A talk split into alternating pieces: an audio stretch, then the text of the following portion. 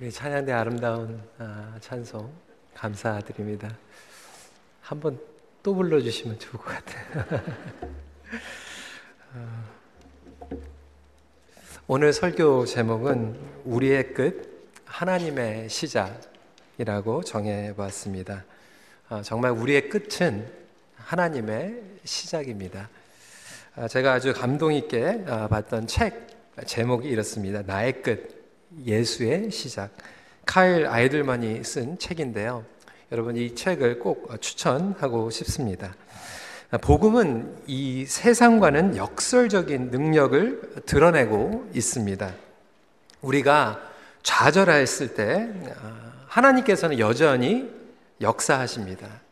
선택의 여지가 없이 모든 것들을 포기하였을 때에도 하나님께서는 여전히 우리의 삶 가운데에서 개입하시고 새 일을 행하십니다. 여러분 믿으십니까? 오늘 본문 말씀은 이렇게 시작을 하고 있어요. 1절에 아브라함이 99, 99세 때에 여호와께서 아브라함에게 나타나시고 그에게 이르시되 나는 전능한 하나님이라 너는 내 앞에서 행하여 완전하라 라고 말씀하고 계세요. 아니, 아브라함이 99세가 되었는데 이때 하나님께서 나타나셔서 자신이 전능한 하나님이라고 말씀하고 계시는 거예요. 여러분, 뭔가 이상하지 않습니까? 아브라함을 처음 부르실 때에 가나안 땅으로 가라고 말씀하시면서 그때에 좀 미리 나는 전능한 하나님이야 라고 본인을 소개하면 좋을 텐데 수십 년이 지나서 기다리고 기다린 지금 이 99세가 된 나이에 처음으로 하나님의 이름이 전능한 하나님이다라고 소개를 하고 계십니다. 왜 이제 와서일까요?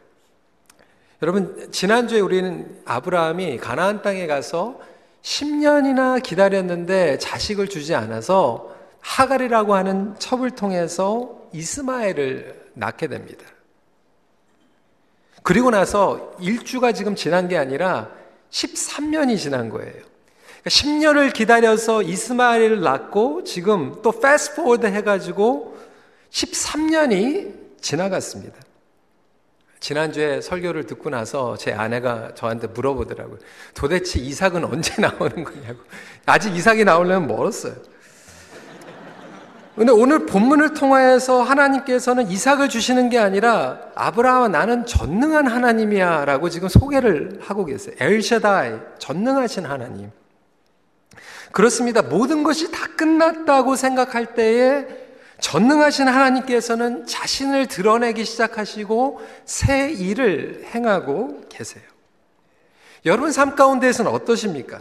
정말 힘든 상황 가운데에서 이제는 다 끝났다라고 여기고 계시는 분들이 계실 줄 압니다. 그렇다면 하나님께서는 도대체 무엇을 어떻게 시작하시고 이루어 나가시는가에 대해서 오늘 본문은 나타내고 있습니다. 첫 번째로 우리의 실패를 통해 하나님의 완전하심이 선명하게 드러납니다. 99세가 된 아브라함에게 나는 전능한 하나님이야 라고 말씀하시면 여러분들은 어떻게 반응하실 것 같아요? 이쯤 되면은 의심의 질문을 할 수밖에 없지 않겠습니까? 하나님 정말입니까? 그렇다면 어떻게 저한테 이러실 수가 있으세요? 도대체 제가 몇 년을 기다려야 됩니까? 하나님 오히려 저에게 감사해야 될 줄 압니다. 제가 여기까지 따라와 드렸어요. 그런데 저한테 지금 완전하라고요? 끊임없이 하나님께 좀 따지고 인터뷰 같은 질문들을 우리는 던질 수 있을 것입니다. 어떻게 제가 완전할 수가 있습니까? 저는 실패했습니다. 아브라함은 하나님께 맡기는 믿음에서 솔직히 실패했습니다. 롯의 사건도 마찬가지고 애굽으로 돌아간 것도 그렇고 엘리에서 이스마엘 이렇게 끊임없이 반복적으로 이스라엘은 아브라함은 실패했어요. 그런데 그 실패한 아브라함에게 하나님은 지금 무리한 요구를 하고 계세요. 1절 후반부에 너는 내 앞에서 행하여 완전하라 라고 말씀하고 계세요. 여기서 행위로 완전하라라고 말씀하시는 것이 아니라 믿음으로 서는 거에 완전하라라고 말씀하고 계세요. 그래서 영어 성경이 조금 더 확실하게 번역이 됐죠. Walk before me and be blameless. 여기서 walking이라고 얘기하는 거는 믿음에 대해서 설명을 하고 있습니다. 믿음으로 완전히 걸어라. 그런데 완전히 행한다라고 하는 것이 어떻게 말이 됩니까? 실패한 아브라함에게. 그런데 하나님께서 말씀하시는 것은 그래 아브라함아 너는 실패했는데 그 완전함 자체도 내가 이루겠다라고 설명하고 계시는 거예요. 그러면서 아브라함과 언약을 두시고 아브라함의 이름을 바꾸십니다. 2절에서 5절 말씀을 보면 내가 내 언약을 나와 너 사이에 두어 너를 크게 번성하게 하리라 하시니 이제후로는 내 이름을 아브람이라고 하지 않고 아브라함으로 하리니 이는 내가 너를 여러 민족의 아버지가 되게 함이니라. 제가 이 시리즈를 시작하면서 첫 번째 설명을 드렸죠. 아브람과 아브라함이 발음이 비슷한 것 같으니까 아브라함이 이민을 가가지고 이게 발음이 벗겨가지고 아브람에서 아브라함이 됐구나라고 얘기할 수 있지만 사실상 이 의미가 완전히 다른 뜻이에요. 나중에 더 설명을 드리겠습니다. 근데 이 이름을 바꾼 거 이 자체가 그 당시에 계약을 하면 강자가 약자의 이름을 바꾸는 것이 아주 흔한 일이었습니다. 그 대표로 열왕기하 24장 17절 말씀 저희가 한 목소리로 읽어보도록 하겠습니다. 시작. 바벨론 왕이 또 여호와긴의 숙부 마따니아를 대신하여 왕으로 삼고 그의 이름을 고쳐 시드기야라 하였더니 바벨론이 쳐들어와 가지고 그 왕을 세우면서 이제는 바벨론 우리가 주권을 맡은 거야 그러면서 왕의 이름을 바꿨다라고 하는 것은 왕이 자체적으로 통치할 수 있는 것이 아니라 바벨론이 그 정권을 가지고 있다라고 하는 것을 이야기하고 있는 거예요. 예전에도 우리나라에 뭐 청나라가 쳐들어왔을 때 뭐 이런 일들이 바뀌게 되면 나라의 주권을 뭐 중국에서 아니면 일본에서 맡겠다라고 하는 차원에서 이름을 바꿔버리는 거죠. 여기 긍정적인 차원에서 하나님께서 아브라함의 이름을 바꾼다라고 하는 것은 아브라함아 네가 아브라함의 인생으로서는 실패했지만 아브라함으로 바꿔서 내가 나의 완전함을 너의 삶 가운데에서 드러낼 거야 말씀하시면서 언약을 세우시는 거예요. 우리가 반드시 기억해야 되는 것은 이제부터 온전한 믿음으로 나아가게 하는 것은 네가 하는 것이 아니라 내가 하는 거야. 하나님과의 거래가 끝나는 거예요. 하나님의 언약의 관계로 들어가는 것입니다. 여러분, 영어로도요, contract가 있고 covenant가 있습니다. contract는 우리가 이사를 갈 때, 집을 살 때, 차를 계약할 때 contract를 맺는 거예요. contract의 개념은 뭐냐면 쌍방이 약속을 하고 거래를 하고 계약을 하는데 이 쌍방 중에서 한쪽이라도 이것을 어기면 한쪽이라도 이것을 이행하는데 실패하면 contract는 깨지는 겁니다. 근데 하나님께서는 인간과 contract를 맺으신 것이 아니라 covenant를 맺으신 거예요.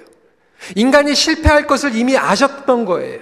인간이 실패함에도 불구하고 하나님께서 이루시고 하나님께서 완전하게 하시겠다라고 하는 것이 언약인 줄 믿으시기 바랍니다. 여러분 그래서 결혼도 contract가 아니에요. 결혼도 covenant입니다. 부모와 자녀와의 관계도 contract가 아니라 covenant입니다. 계약은 아까 설명한 것 같이 어느 한쪽이라도 실패하면 깨지는 거예요. 하나님과 우리 인간과의 관계는 계약을 맺을 수가 없어요. 거래를 할 수가 없는 거예요. 왜? 하나님께서 이미 우리가 실패할 걸 아세요. 우리의 연약함과 약속을 끊임없이 어기는 죄를 알고 계십니다. 그렇기 때문에 아브라함과도 지금 언약을 맺고 계시는 거예요. 성도 여러분, 신앙생활은 하나님과 계약 맺는 것이 아닙니다. 많은 성도들이 아직도 종교 생활을 하고 있어요. 종교 생활이라는 건 뭐냐면 하나님과 거래하는 거예요. 하나님 내가 주일날 나와줄게요. 내가 헌금을 드릴게요. 내가 적당히 섬길게요. 하면서 하나님과 밀당하는 거예요. 기벤테이크 하는 거예요. 하나님과 기벤테이크를 하다 보니까 하나님께 이러한 질문이 일어나는 거예요. 어떻게 저에게 이러실 수가 있어요, 하나님? 온전한 관계에 들어간 것이 아니라 하나님과 거래를 한 것이죠. 배신감이 들기도 하고 실망이 들기도 하는 거죠. 여러분, 온전한 믿음은요, 하나님과의 거래를 끝낼 때에 시작이 됩니다. 그런데도 우리는 여전히 오해하고 있어요. 어떻게 오해하고 있습니까? 내가 잘하면 하나님께 영광, 내가 성공하면 하나님께 영광, 내가 못하면 하나님이 실패하신 겁니다. 우리는 그렇게 기도하지 않습니까? 하나님, 우리 자식이 좋은 대학에 들어가서 하나님 영광 받아주세요. 우리의 비즈니스가 돈을 잘 벌어가지고 하나님 영광 받아주세요. 엄밀히 얘기하면 하나님과 거래하는 거죠. 하나님 협박하는 거죠.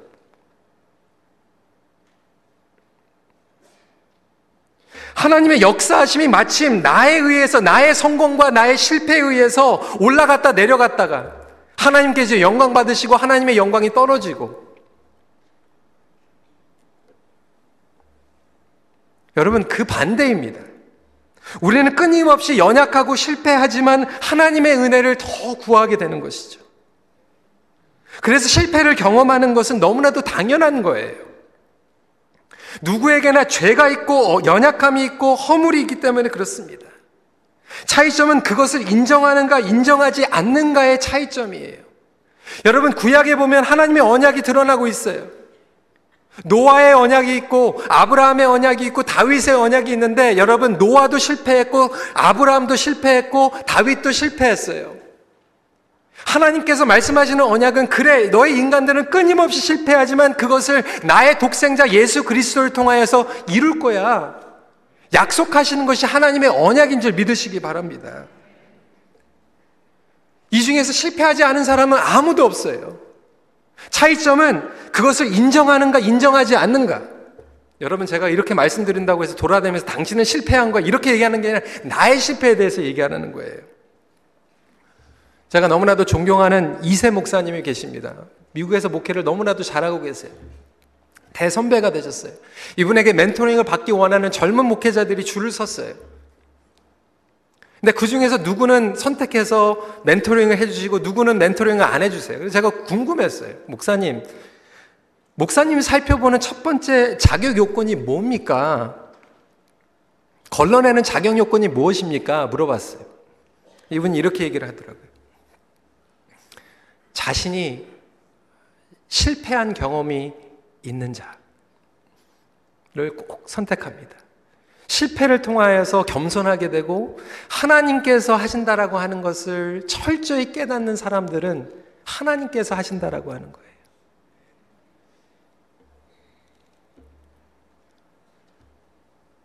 저도 중고등부 사역을 하면서 첫 번째 그 사역 꿈도 많았고 비전도 있었는데 실패했어요. 제 자신감이 막 무너지더라고요.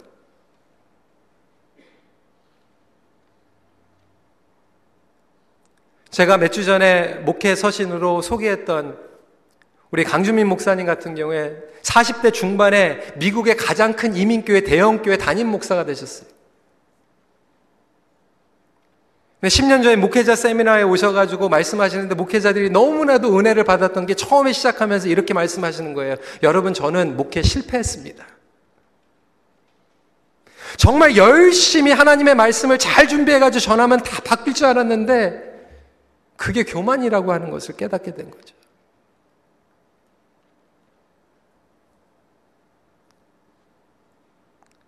방송에 나갈 때마다 저희 부모님들이 별로 안 좋아하시는데 저희 부모님들은 80년대 투자 이민 오셔가지고 비즈니스에 실패하셨어요.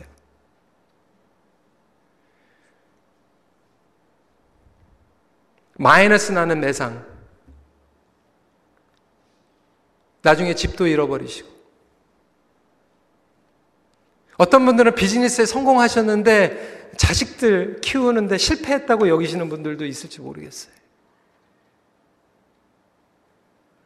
저는 가장 두려운 게 우리 주일날 큰빛교회가 숫자를 키우는 거에는 성공하는데 목회에 실패하면 어떻게 하나. 나름대로 우리가 생각할 때 이 부분들은 잘 되고 있는 것 같지만 이 부분들은 실패한 것 같은 느낌. 여러분 분명히 있다라고 하는 거예요. 여러분들은 어떠한 영역에서 실패하셨습니까? 여러분 분명한 것은 성공은 누구나 경험할 수 있는 게 아니에요. 그런데 실패는 누구나 경험합니다. 나는 실패 한 번도 해본 적이 없습니다라고 하는 사람은 정말로 교만하든지 거짓말하는 거예요. 실패한 부분들이 다 있다라고 하는 거예요.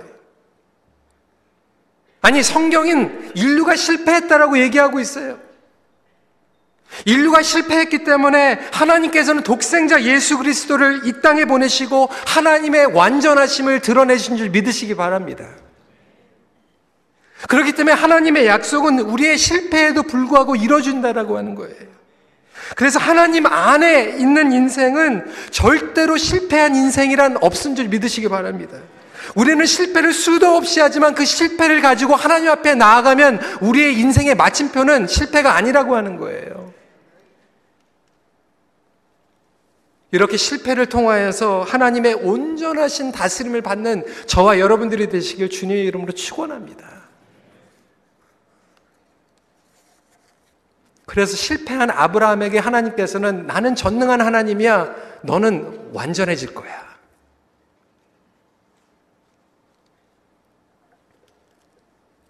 두 번째 포인트는 인간의 절망은 하나님 되심의 시작이라고 하는 거죠. 하나님께서는 먼저 존재의 변화를 가져다 주세요. 이것은 과정을 통한 변화예요. 하나님께서는 아브라함에게 이름을 바꿔주시면서 사레가 사라가 되게 하면서 되게 하겠다라고 말씀하고 계세요. 5절 말씀 다시 한번 읽도록 하겠습니다. 시작. 이제후로는 내 이름을 아브람이라 하지 아니하고 아브라함이라 하리니 이는 내가 너를 여러 민족의 아버지가 되게 함이니라. 우리 복습을 해보겠습니다. 첫째 주에 어떻게 말씀을 드렸죠? 아브람이라고 하는 뜻은 그 가족의 대표예요. 대가족을 이끌어가는 그 집안의 대표라고 하는 뜻을 가지고 있는데 아브라함은 모든 나라의 조상이라고 얘기를 말씀을 드렸습니다. 발음이 틀려진 게 아니라 뜻이 바뀌어진 거예요. 열국의 아버지로 부르겠다라고 하는 거예요. 네임 체인지가 일어난 거예요. 여러분 그 이름을 부를 때마다 여러분 얼마나 자존심이 상하고 믿음이 필요했을까요? 아브라함이 하나님 앞에 계시를 받고 나서 온 가족들을 다 불러가지고 이렇게 얘기하는 거 이제부터는 저를 아브람이라고 부르지 말고 열국의 아빠라고 불러주십시오. 낄낄대고 뒤에서 막 웃었을 거예요. 참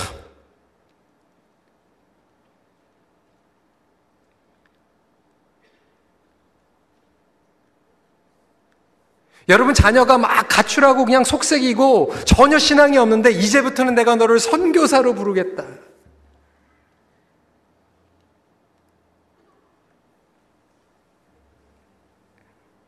그렇게 부르고 다니라는 거예요. 물론 하나님의 약속이 나중에 반드시 이루어지지만 지금 이 시점에서 하나님께서 다루고 계시는 게 있어요. 여러분, 우리는 항상 결과를 기대하고 결과만 놓고 달려가고 있지만 하나님은 결, 결과만큼 더 중요하게 여기시는 게 과정이라고 하는 거죠. 이것을 프로세스 모멘트라고 얘기합니다.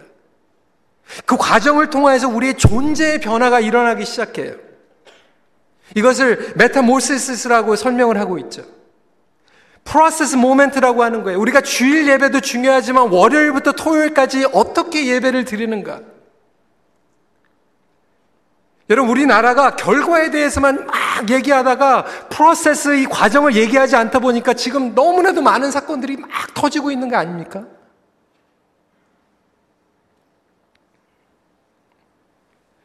하나님께서 지금 관심은 뭐냐면 아브라함에게 분명히 이삭을 주시겠지만 그거보다 더 중요한 것은 이삭을 기다리는 그 동안에 하나님을 만나고 아브라함의 존재의 변화가 일어나는 거예요. 아브라함의 존재의 변화를 통하여서 하나님의 존재를 알리기 원하셨어요. 그러면서 이 언약의 표징으로 할례를 받으라고 말씀하고 계세요. 우리가 본문에서 읽지는 않았지만 10절, 11절 말씀 같이 한번 읽어보도록 하겠습니다. 시작. 너희 중 남자는 다 할례를 받으라. 이것이 나와 너희와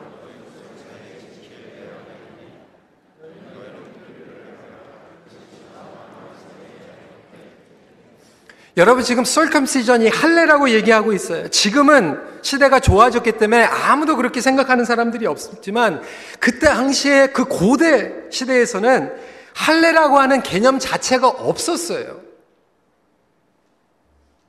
할례라고 하는 뜻은 잘라버린다, 끊어버린다라고 하는 개념을 가지고 있어요. 박영선 목사님은 하나님의 열심이라고 하는 책에서 남자의 생식기를 잘라낸다고 하는 의미는 사실상은 이제 육체적인 그리고 인간적인 남자의 모든 것들이 죽어버린다라고 하는 것을 의미하고 있다라고 하는 거죠. 한번 들어보겠습니다. 더 이상 육체적인 종족 보존 능력을 갖지 못한 자라는 뜻입니다. 할례는 우리가 육체적인 종족이 아니라 다른 힘으로 태어난 별개의 인종이라고 하는 뜻을 내포하는 것입니다. 하나님께서는 아브라함의 그 몸에서 날짜에 대한 인간적 회의를 극복시켜 하나님의 하나님 되심을 깊이 확인시키려는 것입니다. 이게 뭐냐면 남자로서 소망이 끝났다라고 하는 거예요. 절망이란 얘기예요. 쉽게 얘기하면 이제는 더 이상 이스마엘을 날 수가 없는 거예요. 절망입니까? 절망이 아닙니까? 절망이죠. 그러면서도 이 강권적으로 남자 아브라함에게 죽음을 알리시고 계시는 거예요.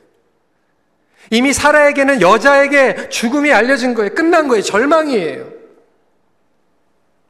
하지만 아브라함에게는 절망이 찾아오지 않았는데 지금 할례를 통하여서 아브라함아 너도 끝났다. 16절 말씀에 사라에게도 말씀하고 계세요. 내가 너에게 사라에게 복을 주어 그가 내게 아들을 낳아 주게 하며 내가 그에게 복을 주어 그를 여러 민족의 어머니가 되게 하리니 민족의 여러 왕이 그에게 나리라. 무엇을 통해서입니까? 아브라함의 생명을 통해서가 아니라 하나님의 생명을 통하여. 그러기 위해서는 분명히 거쳐야 되는 게 있는데 무엇입니까? 아브라함아, 네가 죽어야 돼. 하나님께서 약속하신 거면 분명히 우리의 상황과 어려운 그 상대에 통하여서 하나님께서 분명히 이뤄 주실 거예요. 여러분의 자녀들이 아무리 속을 썩여도 하나님께서 약속하신 언약의 자녀라면 분명히 그들에게 나중에 결과가 있을 거예요. 약속을 지키시는 하나님께서 이루실 것입니다. 그런데 그것을 기다리는 그 과정 가운데 하나님의 관심은 뭐냐면 바로 저와 여러분들이 죽어야 된다는 거예요. 우리가 할례를 먼저 받아야 된다라고 하는 거예요. 아브라함도 할례를 받고 사례도 죽고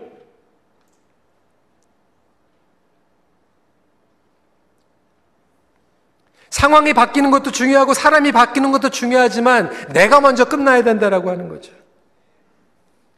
이 할례야말로 하나님의 언약이고 장차 오실 예수 그리스도께서 성취할 것을 미리 보여주고 계시는 거예요.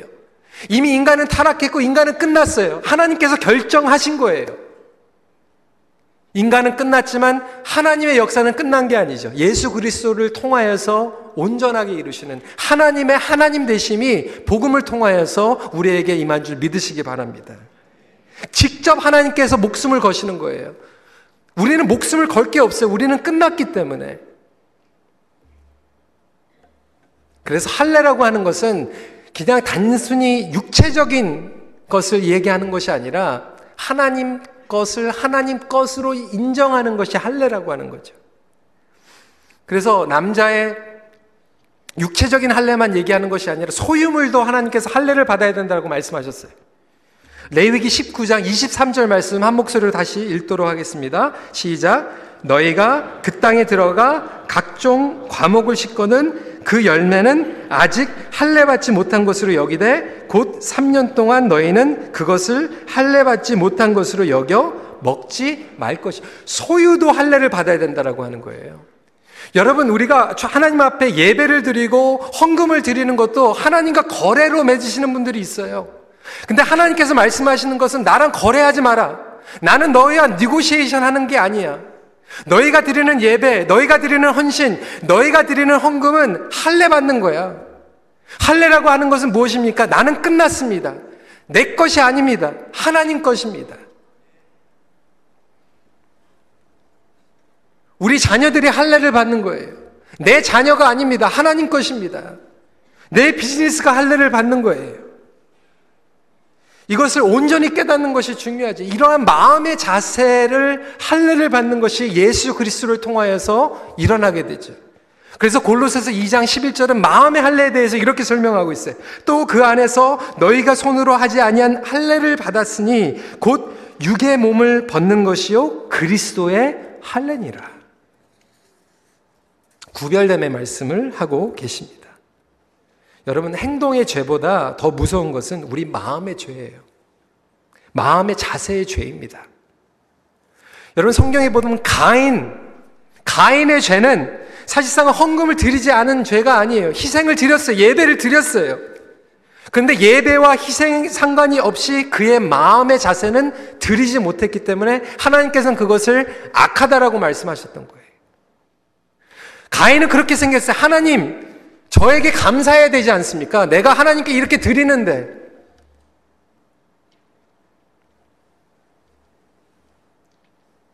여전히 가인과 같은 예배를 드리는 우리의 마음. You better be thankful, God. I came. 하나님 제가 20년을 하나님 위해서 섬겼습니다. 어떻게 저에게 이럴 수가 있습니까? 라고 하는 그 마음의 자세에 할래. 하나님, 저는 정말 실패했습니다. 나 같은 사람도 나의 인생은 끝난 것 같고 나에겐 자랑할 것도 없고 절망 가운데 있는 저를 만나주시고 전능한 하나님이라고 말씀하시고 나를 온전하게 하신다라고 하는 하나님 그 앞에 나가는 것만 해도 은혜입니다. 이때 하나님의 역사가 시작이 된다라고 하는.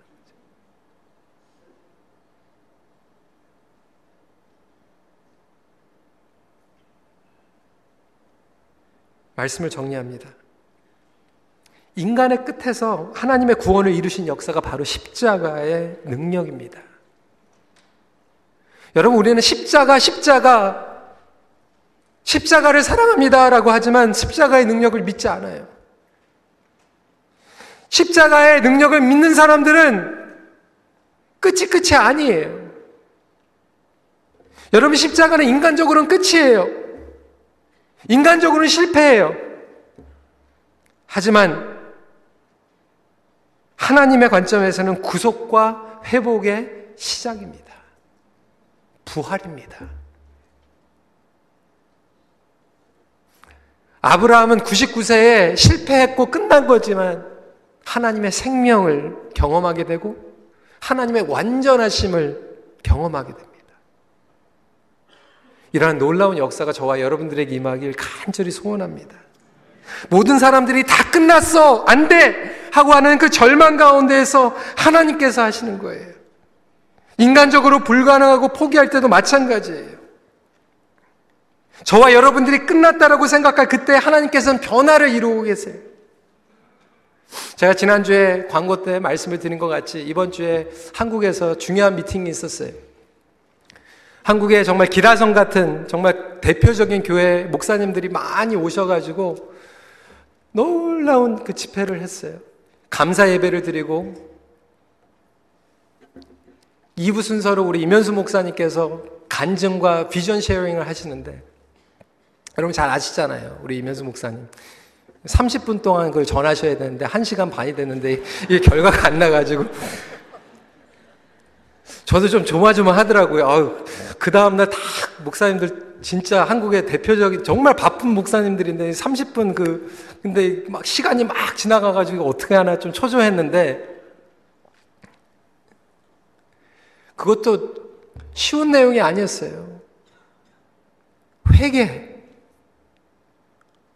근데 여러분 너무나도 놀라웠던 것은 그 목사님들이 정말 눈물을 흘리면서 하나님 앞에 회개하는 시간을 가졌어요.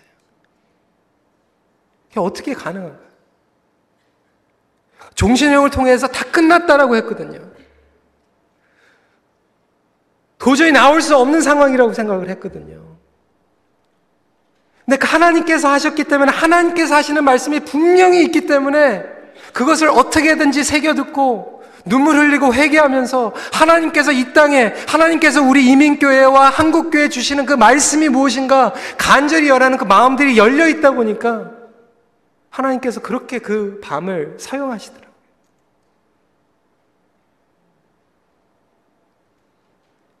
내가 했습니다. 내가 성공했습니다라고 하는 말씀.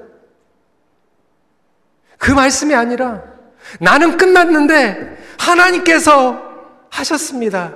라고 하는 그 말씀이 저와 여러분들의 삶 가운데에서도 선포되기를 간절히 소원합니다. 그것이 십자가의 메시지입니다. 하나님의 관심은 바로 그거예요. 아브라함아 너는 끝났어. 그런데 이제 내가 시작하는 거예요. 여러분 영어로 이런 속담이 있어요. Only God can put the period. 오직 하나님께서만 마침표를 찍을 수 있습니다. 여러분의 인생, 여러분들이 스스로 마침표 끝을 찍지 마세요. 그게 가장 큰 교만입니다. 하나님께서 아직 안 찍으셨는데 왜 여러분들이 찍어요?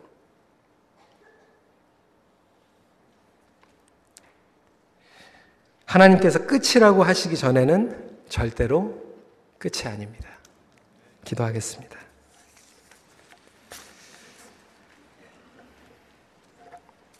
이 시간에 하나님 앞에 우리의 실패, 여러분, 솔직하게 인정했으면 좋겠어요. 저와 여러분들에게 실패한 영역들이 다 있습니다. 근데 오히려 우리가 실패했다라고 생각했던 그 부분들을 감추고 피해가는 게 아니라 좀 인정하고요. 하나님, 나는 실패했는데 나의 실패를 통하여서 하나님의 완전하심이 드러나게 기도합니다. 하나님 은혜를 내려 주시옵소서. 나는 절망입니다. 끝났습니다. 나의 인생을 보니까 정말 기대할 게 없고 인간적인 소망이 다 끝난 것 같은데 하나님께서는 그때 그래 너 끝났지 이제는 그 부분을 할례를 받아 잘라내 끊어버려. 십자가로 나와. 우리가 죽어야지.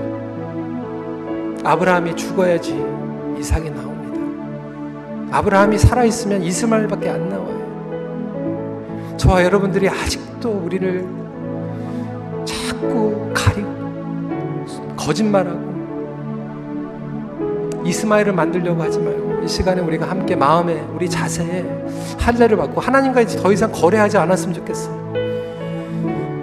우리 하나님은 저와 여러분들과 니고시에 하시는 분이 아니에요. 우리 언약의 자녀로 하나님 은혜로 나아가는 이 시간에 함께 기도하는 시간 갖도록 하겠습니다. 기도하시겠습니다.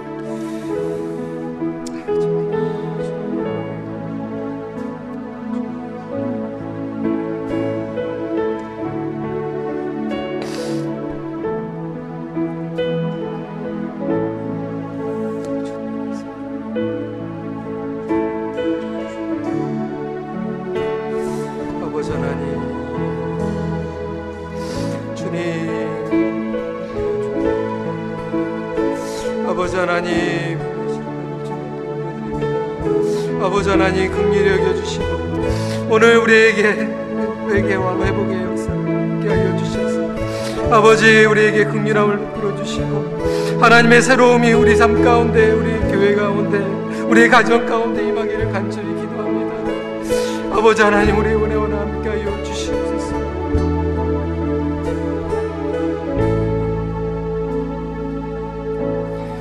은혜로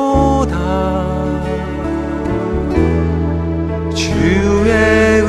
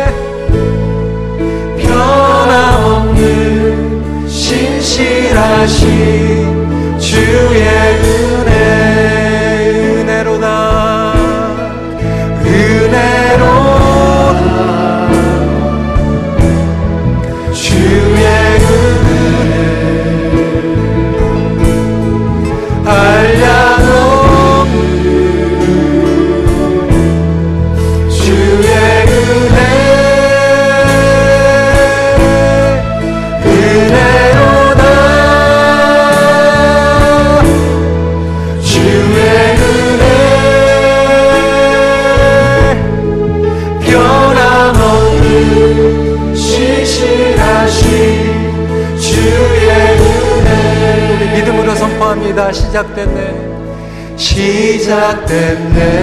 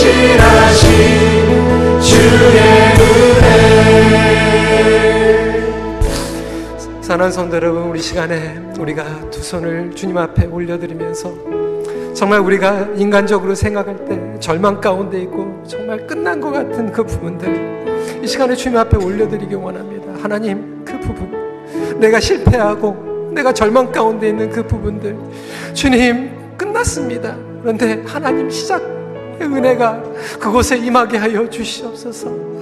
아브라함이 죽어야지 이삭이 나온 것 같이 하나님 제가 십자가를 통과하게 하여 주시옵소서. 우리 가족이 우리 교회가 십자가를 통과하게 하여 주시옵소서. 우리가 다시 한번 은혜를 구하며 주님 앞에 기도하는 시간 갖기로 하겠습니다. 기도하시겠습니다. 아버지 하나님 그렇습니다.